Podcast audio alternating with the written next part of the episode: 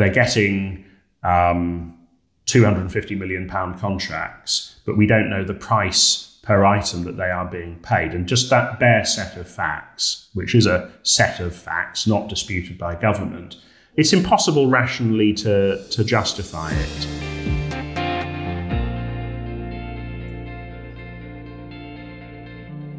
Welcome to the BMJ podcast.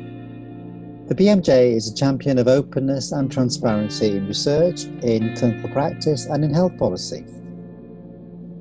But if you've kept an eye on the journal recently, you'll have seen that when it comes to COVID 19, governments are being less diligent about managing competing interests than they should be. I'm Kamran Abbasi, Executive Editor of the BMJ. And to talk about these issues, I'm joined in this podcast by Jolyon Maugham QC, one of the lawyers behind the Good Law Project. The project has brought legal actions against the government, from Brexit and the prorogation of Parliament, and now when it comes to procurement during the pandemic. Have cronyism and corruption indeed damaged the pandemic response? Welcome, Jolyon. Hi, Kamran. Thanks for having me on. It's a real pleasure to have you on today. Um, can you begin, Jo, by talking us through the origins of the Good Law Project uh, and telling us a little bit about how a leading tax lawyer like yourself um, ended up becoming a leading challenger of the government's uh, pandemic response? So um, I got to start in 2013, where I had um, a successful, lucrative, but fundamentally quite dull um, practice as a tax lawyer. Um, and all around, all around me was raging this debate around tax avoidance. Um, and I basically just thought, actually, I don't want my life to be about the accumulation of ever more money. Um, and I just, you know, in a way, I sort of threw my toys out of the pram and I said, right, I'm gonna, I'm gonna get stuck in and um, in this debate uh, and bugger the consequence for my income.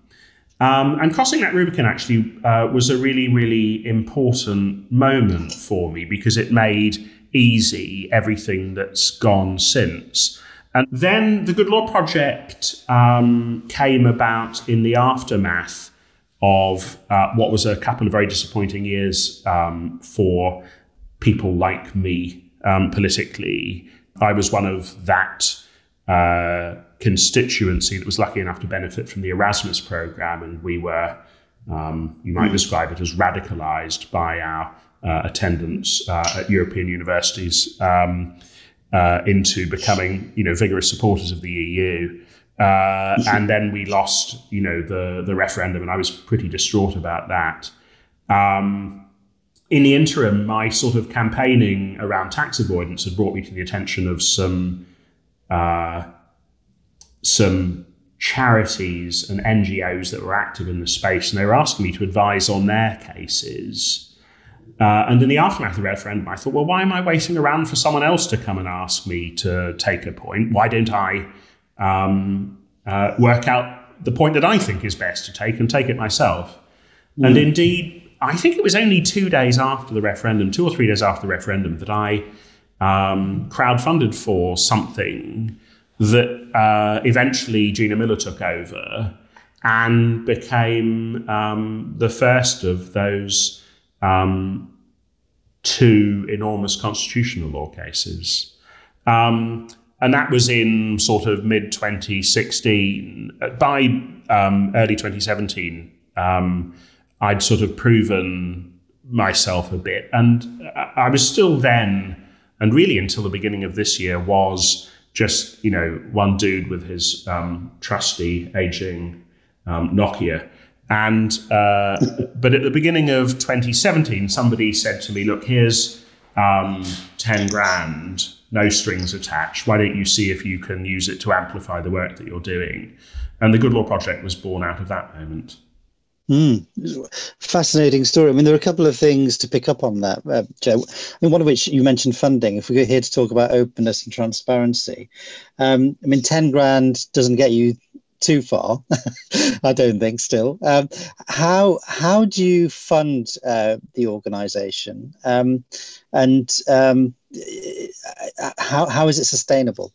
Yeah. So um, the 10 grand paid for a few interns for a few months, and it paid for us to get up a especially crappy website, um, which we've managed to improve um, modestly. Um, but we didn't have any staff at all until uh, the middle of 2019 when we took on one person, the COO.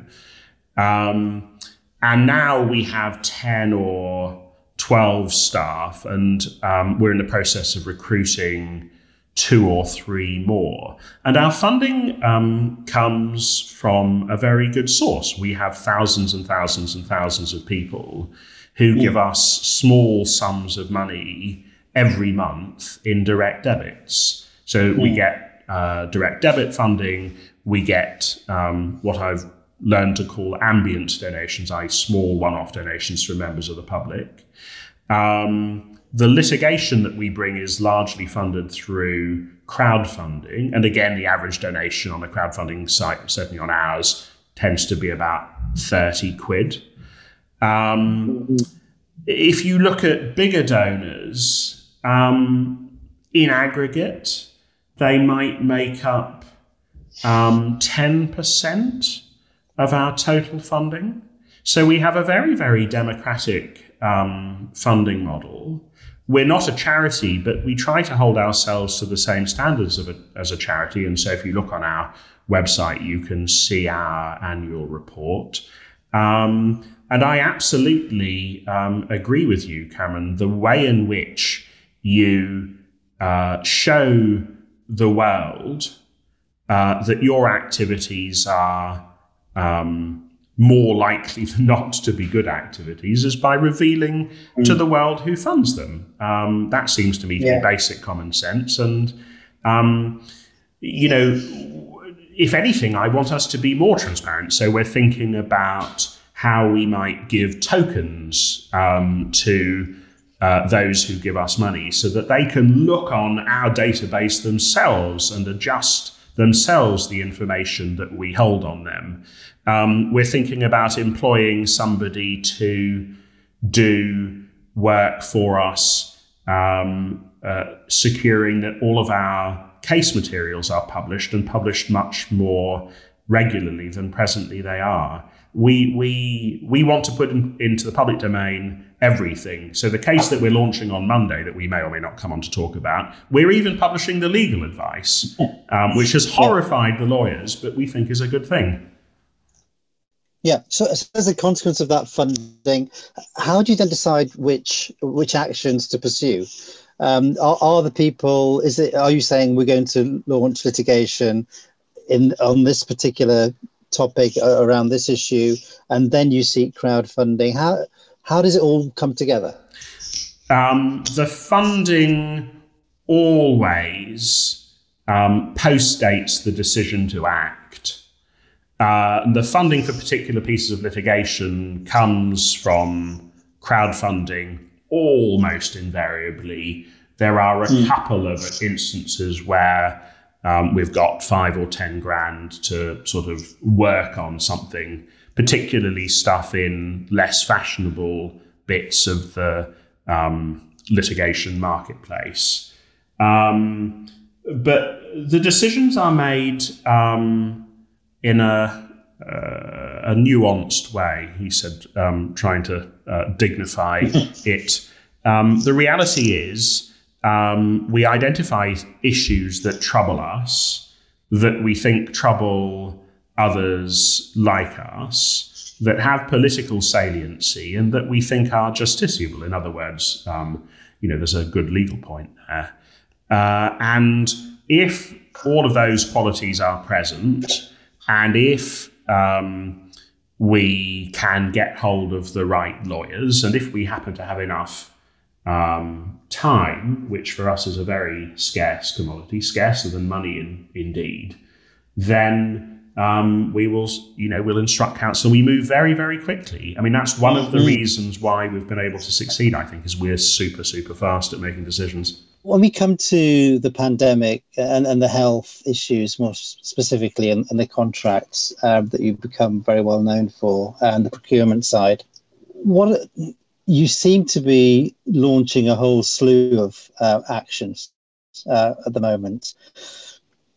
Can you give us a sense of, of, of the breadth of those uh, before we go into detail on some of those? Yes. So, um, on PPE procurement, we have a judicial review of uh, afoot in relation to a 32 million pound PestFix contract, in relation to 108 million pounds of contracts with Clandeboye, in relation to a 252 million pound contract benefiting Ayanda. We have um, further judicial reviews afoot in relation to five further contracts granted to PestFix for a further 300 odd million pounds. We have a judicial review afoot in relation to the government's decision to commission, I think, 85 million pounds worth of testing from Abingdon Health. We have uh, a judicial review afoot in relation to the government's failure to consult the National Screening Committee in relation to its moonshot project and also uh, in relation to its um, odd choice of um, testing counterparties. We have proceedings afoot in relation to the decision to award without any tender contracts to uh, old associates of Gove and Cummings Public First, and another judicial review in relation to old associates of Gove and Cummings Hanbury. We have a judicial review afoot in relation to a systemic um, disinclination to abide by the law in relation to the government's transparency obligations around the entering into of these contracts.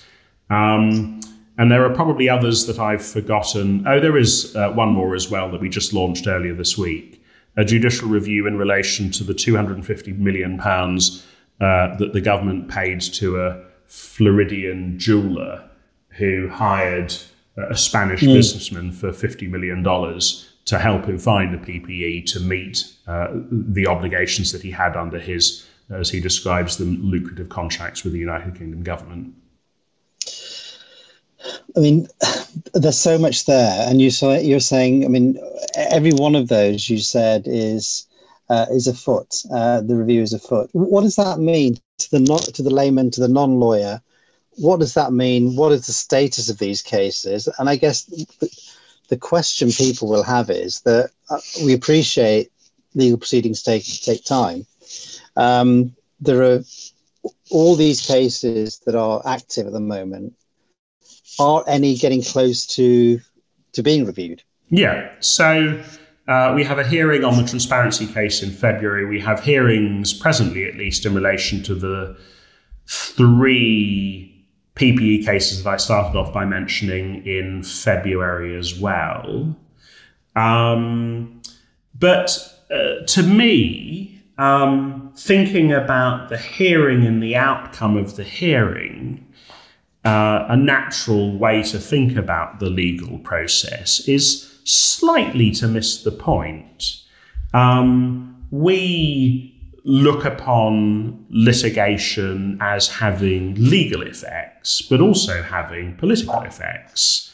So mm. we don't think that we only win if we get to court and the judge finds in our favour. We think we win. Yeah. This is our metric, our preferred metric, mm-hmm. where um, the pressure that we help to bring to bear upon government sounds in political terms. Government cares much more about the political climate around its actions than it does whether it loses a, a sodding court case.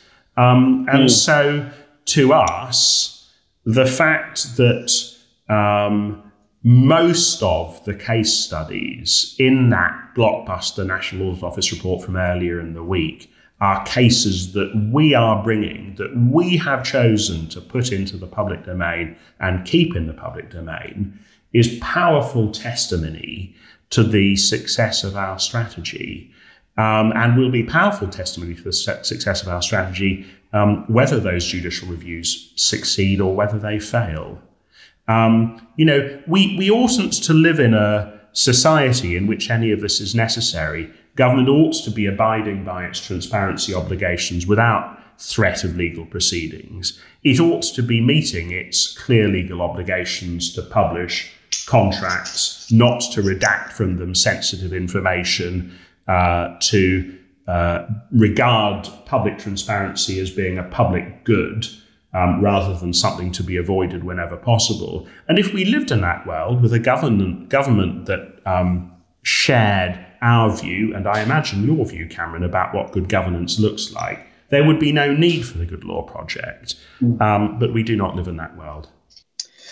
No, and and do you think um, you spelled out a little bit what you know what this tells us about how this uh, government is being run, how the Johnson administration works? Is this how atypical does this seem to you, or how unusual is this? Um, how concerning is it? Well, it's it's it's deeply alarming, actually, um, and it seems to me that if we were looking from abroad at what was going on in England, if you transplant um, this saga to France or Italy um, or Spain or um, Nigeria, you would, um, as a an Englishman um, look down your nose at mm. what those corrupt foreigners are getting up to. And you'd probably be quite right to do it. Indeed, I had a conversation with a PhD researcher earlier in the week um, who is writing a doctoral thesis on comparative corruption in um, medical procurement in the United Kingdom and Nigeria and her preliminary view is that things are worse in the United Kingdom because, at least in Nigeria, they understand they have a problem that they need to address. Mm. Um, so I think things are, are not good here. And I, uh, when asked to sort of illustrate that with a, a particular fact, I would always point to the prorogation of Parliament as being an act so offensive to our conception of what it is to live in a democracy that not even Donald Trump um, has mm. tried it. Trump never tried to su- suspend Congress. Um, and yet we kid ourselves that we are living in a, a functioning, well governed democracy. I do not believe that to be the reality. And indeed, for me, even more alarming than the fact of the prorogation was how quickly our media scuttled to normalize that profoundly anti democratic act. I still get, as you can hear, um, forgive me, mm. um, very cross when I think about that because um, what it reveals fundamentally is quite how um, complacent we are we live in a country, I think this is what collectively we believe, that has a government that cannot really do anything seriously wrong. And therefore, all of these stories that we read that look awful, that to outsiders um, look like corruption, um, to uh, Englishmen, and you'll forgive me for using the masculine form, I do that deliberately and to make a, a a, a, a point about um, the, the national character that I'm referring to, that we Englishmen are not capable of doing wrong. And that, I think, is the um, cultural uh, barrier to uh, the population seeing this for what it is and um, punishing government for it in ways that it seems to me government should obviously be punished. Yeah, so I mean, there's a cultural component. What other factors do you think are enabling this? Because um, if we think back 10, 15, 20 years, this would have, this behavior, if we're to accept uh, the way you put portrayed it would have been unthinkable. Um, and perhaps it went on, but so brazenly, I think you know, we, um, few people would have had the gall to to do what's been happening. Um, what's what's allowed it to happen? Is it a lack of scrutiny from the media, from others? How do you get into a position where almost anything you do you can explain away and not really answer or be held accountable for? I think there are a number of overlapping factors actually. Um, the first is uh, we had um, in Downing Street, um, uh, let me uh, use a polite expression, uh, an iconoclast. Mm. Cummings wasn't much interested in um, process. He wasn't much interested in uh, the truth, um, in my opinion. And he created a world in which uh, opposition to what he wanted carried with it a profound cost that everybody understood. I mean, that's the lesson, right, that every civil servant learned from the defenestration of the Chancellor of the Exchequer for crossing Dominic Cummings. Every civil servant mm. learned from that episode that either you did what um, Cummings or um, through him his uh, team wanted, or um, you would pay the price. Uh, and so I think that was a real um, step change for the civil service. And I get lots of calls from civil service, civil, civil service. I get, I don't want to exaggerate, I get some calls from civil servants telling me that um, they know that what is happening is profoundly wrong. People have, both inside and outside the civil service, uh, a very clear conception, firstly, that there is a price to be paid for doing the right thing, and secondly, um, that they do not want to pay that price. And um, I don't want to be too judgmental. Everyone's life is different. Everyone has a different set of um, factors to balance when they make these decisions. Um, but if one asks the systemic question, the question, Kamran, that you asked to me about what is going wrong, um, I think that is a, a really serious feature. Everyone is thinking to themselves, well, if I hang on in there, I might get um, a little bit of a juicy contract of my own later.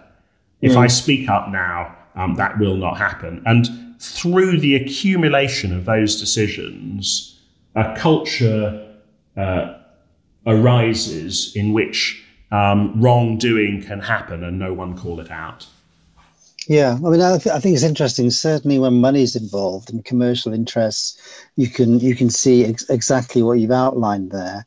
Uh, on the medical and scientific side, I, I, think there's a similar concern that we have in that um, not many people who work with government or in very senior positions have spoken up. Who's resigned? You know, if you're if we're so upset about the way things have unfolded, the number of deaths, the way the pandemic response has been um, organized. Um, where are the resignations? Where are the people uh, dissenting? And, and that, that's a little hard for us on the outside to understand that, that that dissent doesn't seem to be taking place.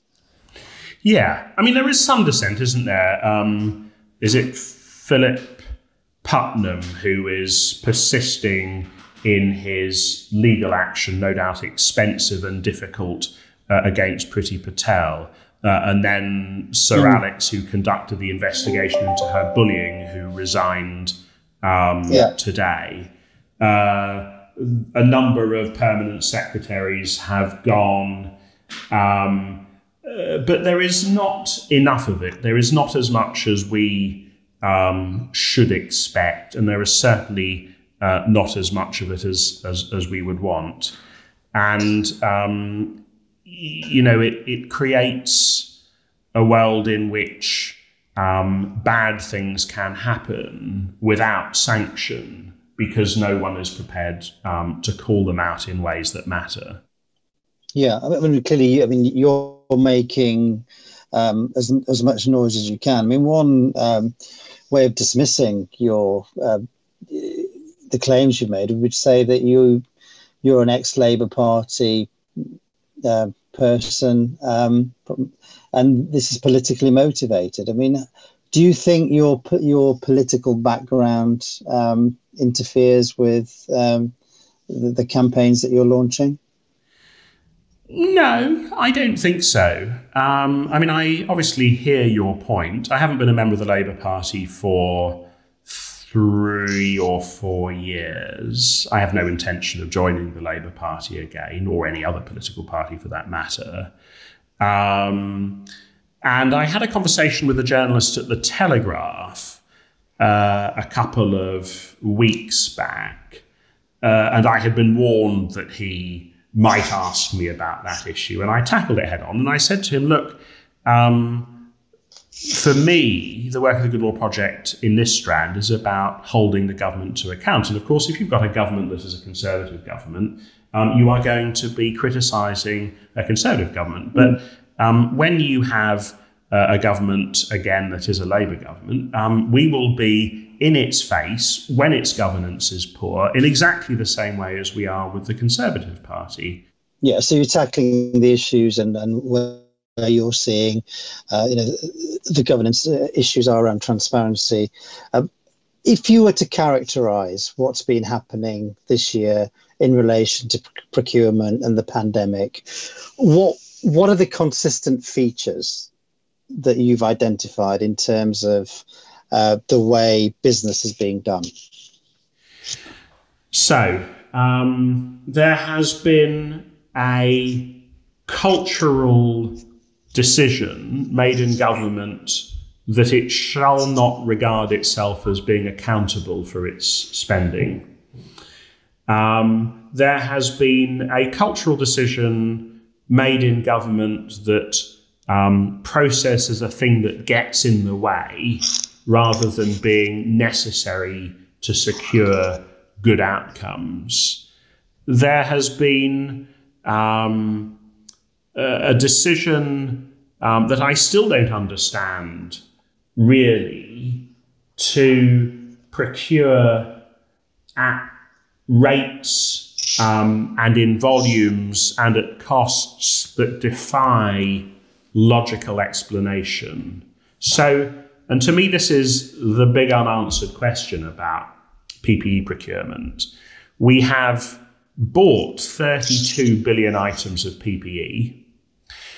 We have consumed, in the period of February to November, um, at an annualized rate of 6.8 billion items of PPE. Now, obviously, um, talking about billions of items is a rough um, metric, but it is still a proxy um, for the rate at which we have over purchased at the top of the market. Those are the government's figures, by the way.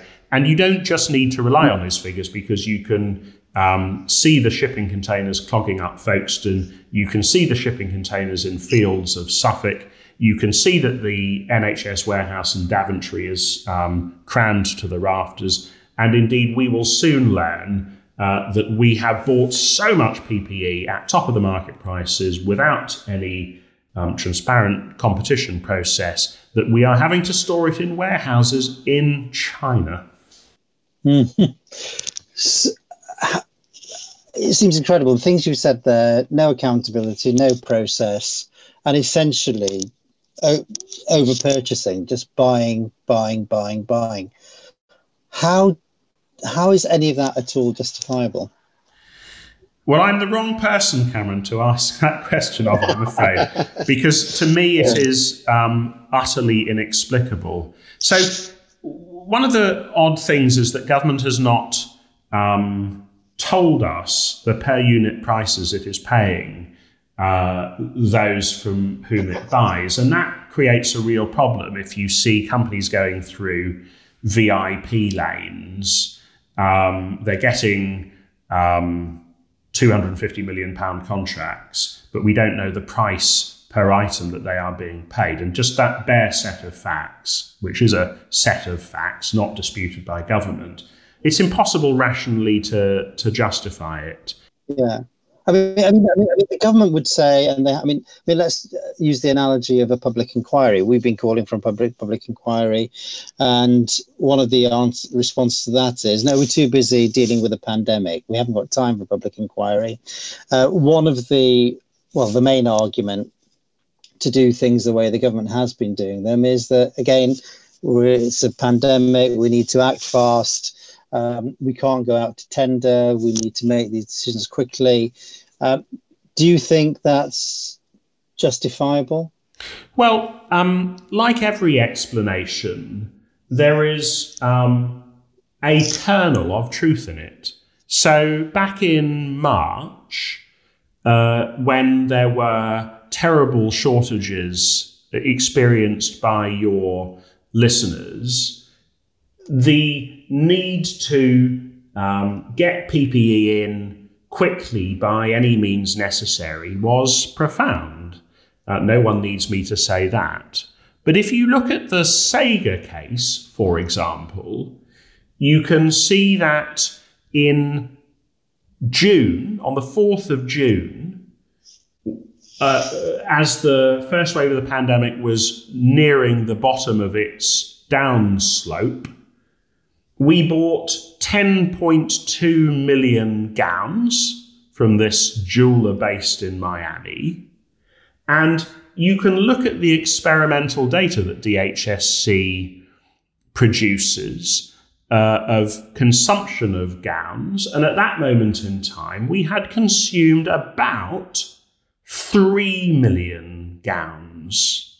So, why on earth is government um, buying 300% of the total number of gowns consumed hitherto in the pandemic at top of the market prices from a jeweler based in Florida? Um, there is no good answer to that question. Um, and, you know, it gets worse. If you look at coveralls, um, isolation suits and coveralls, uh, you look at how much money we've spent on them and you extrapolate um, from such price data uh, as we have available to us as to the prices government was paying. And, and you end up concluding that we have bought about 36 years worth of supply of that item at pandemic level consumption rates. Um, these are staggering, staggering failures.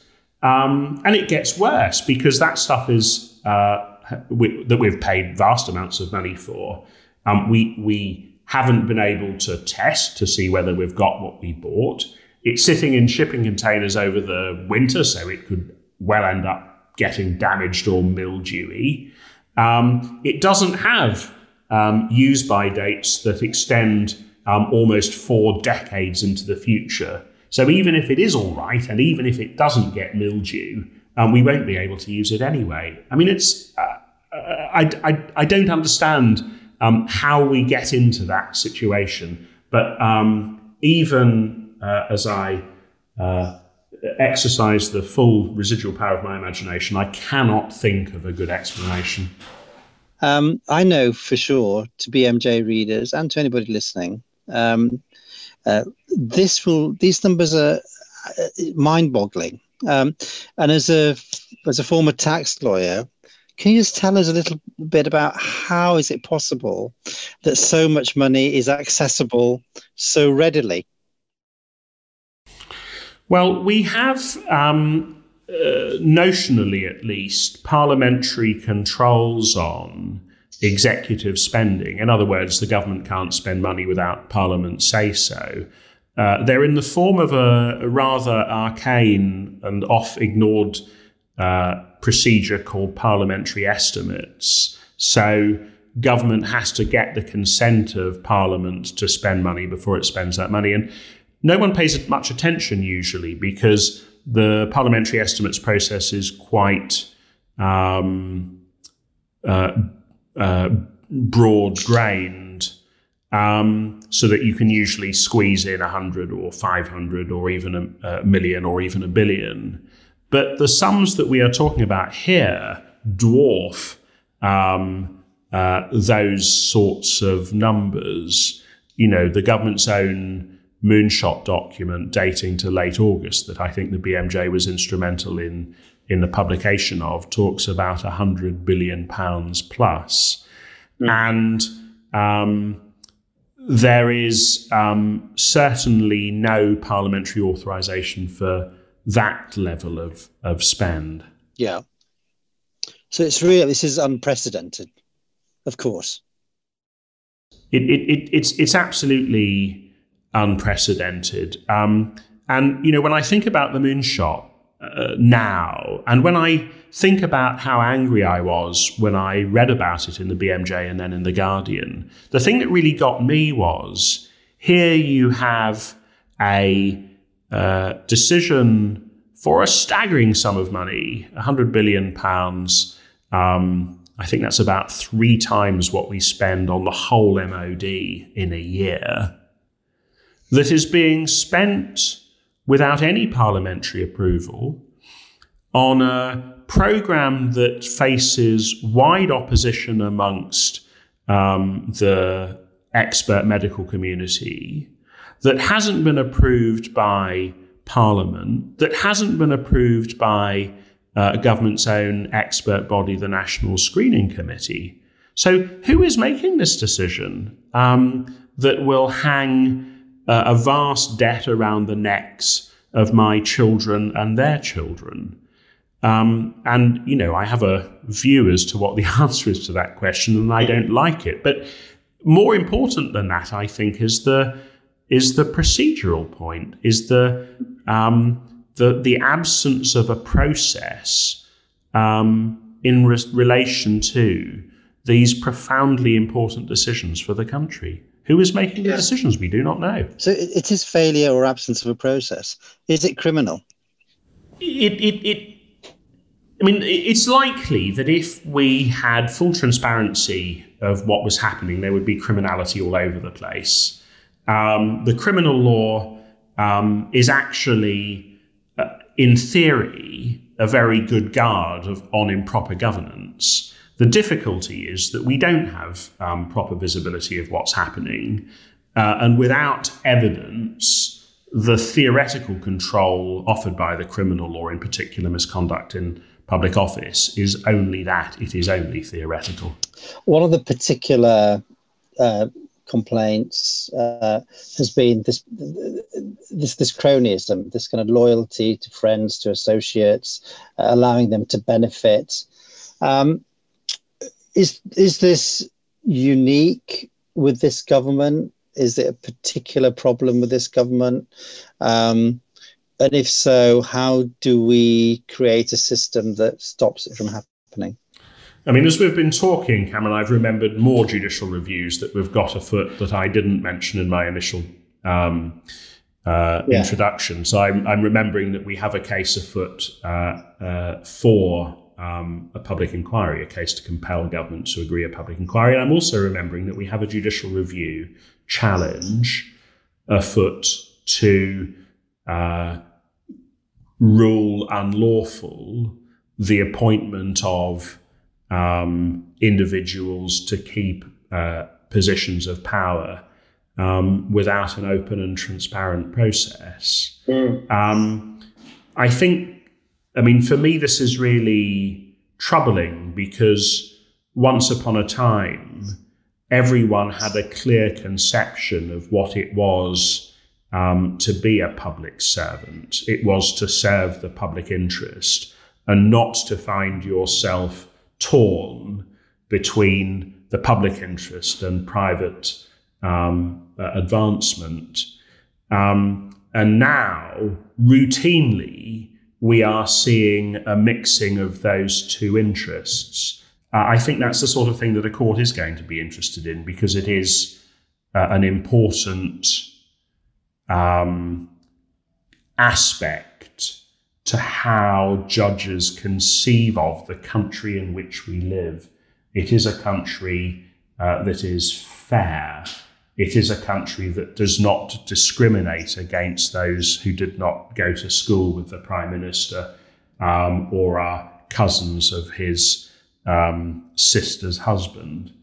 And um, uh, that sort of um, cronyism in public appointments closes the door to those who were not born into privilege. It closes the door to those who do not look or sound or share the skin color of the peer group of those who are in power. it's profoundly offensive to our conception of fairness. It's also profoundly deleterious to the achievement of um, the objectives of a good government because every time you make an appointment from the shallow pool of your peer group, you miss the opportunity to make a better appointment from the deeper pool of the public at large.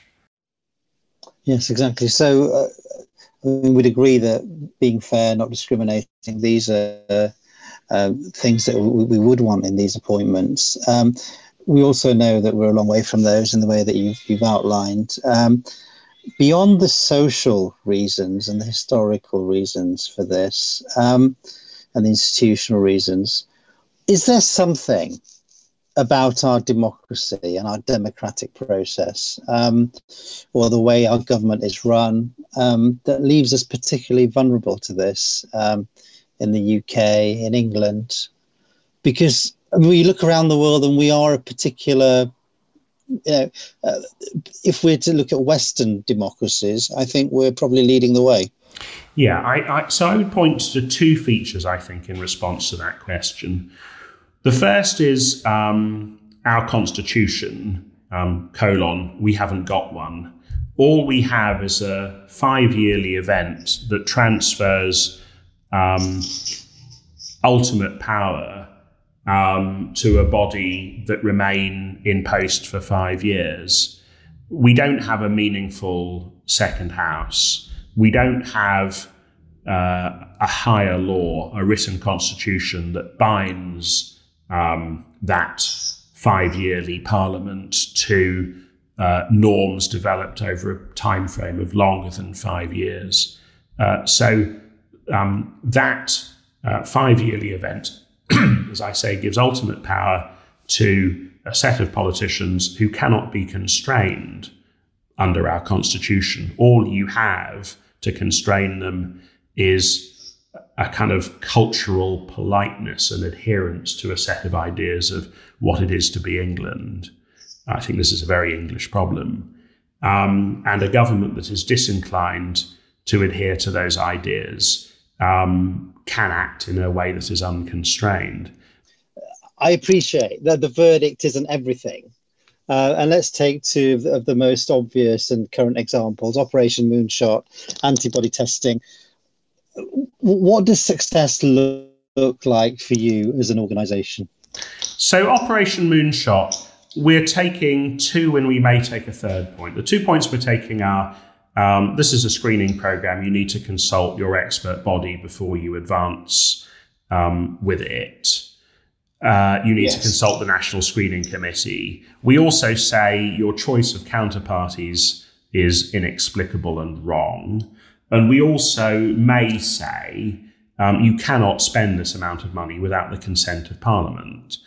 Um, and success um, in that litigation uh, for us will look like government um, improving in relation to those uh, aspects of its behavior. So I had a conversation this morning with a, um, a, a manufacturer of tests who said to me, actually, we think things are starting to get better.